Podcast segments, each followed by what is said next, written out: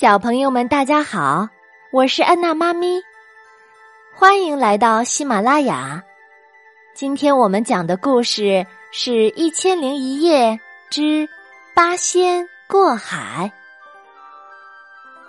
传说有一天是西王母娘娘的生日，各路神仙都带了贺礼来为她祝寿。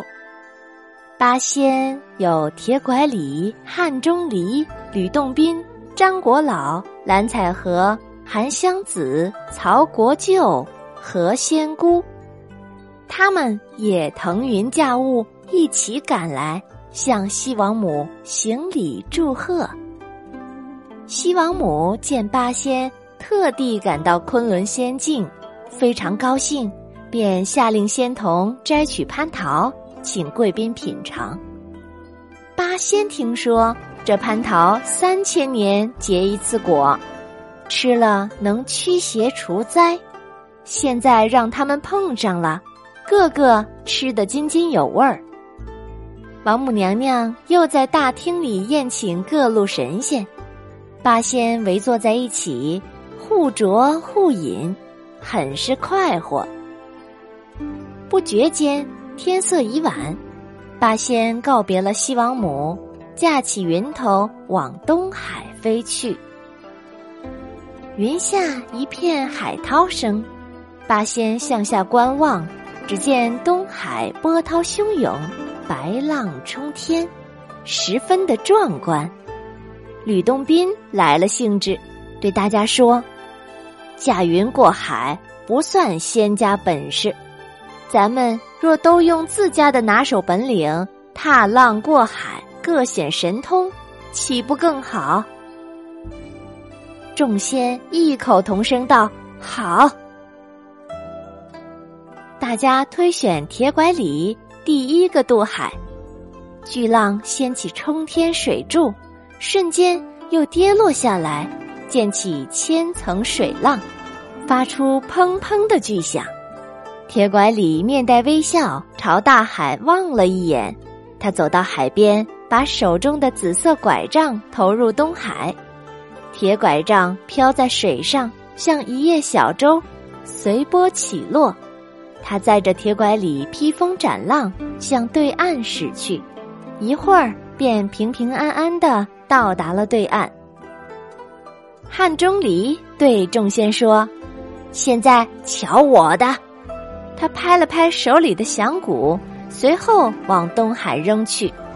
海浪拍击着响鼓，发出咚咚的声音，把围上来的鱼都吓跑了。汉钟离盘腿坐在鼓上，平平稳稳地渡过了东海。张果老笑眯眯地说：两位老兄果然各有各的能耐，不过最高明的招数还要看我的。他从身上掏出一张纸，三折两折就折成了一头纸驴。纸驴四蹄着地，仰天一声长鸣，驮起张果老腾空而起。张果老面朝驴尾，倒骑在驴背上，朝众仙家挥手，然后过了海。大海波涛汹涌，可纸驴一点儿也没有让水打湿。到了对岸，张果老把纸驴三折两折又揣进了怀里。铁拐李和汉钟离见了，都拍手叫好。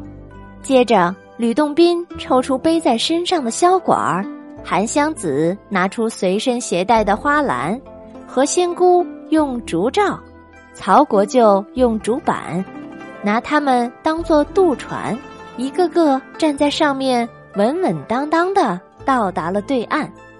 七个仙人到了对岸，却不见蓝采和的人影。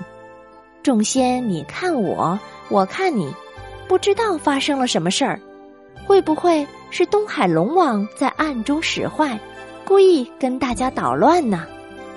于是汉钟离对吕洞宾说：比赛的主意是你出的，现在该由你去找蓝采和。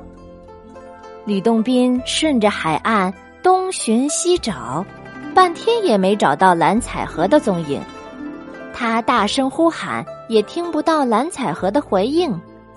吕洞宾又急又恼，对着大海吼道：“龙王听着，赶快把蓝采和交出来，要不小心我的厉害！”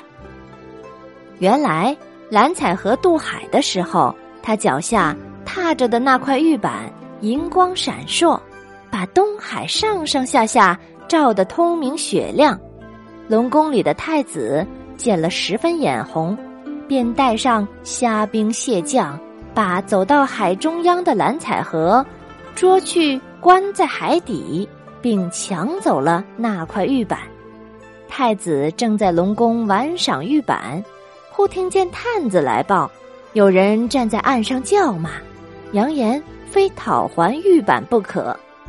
太子听了勃然大怒，跑到海上大骂吕洞宾，说休想从他手中要回玉板。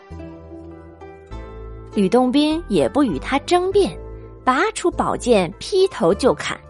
太子见他来势凶猛，不敢与他交手，扑通一声潜入水下。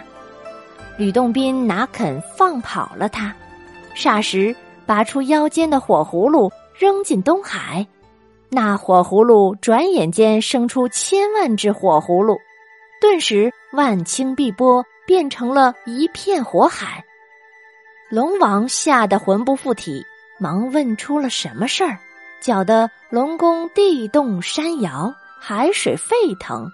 太子只得老老实实地讲出了真相。龙王听后又气又怕，立刻下令放了蓝采和，交出了玉板。好了，小朋友们，今天八仙过海的故事，安娜妈咪就为你讲到这里，咱们下次再见。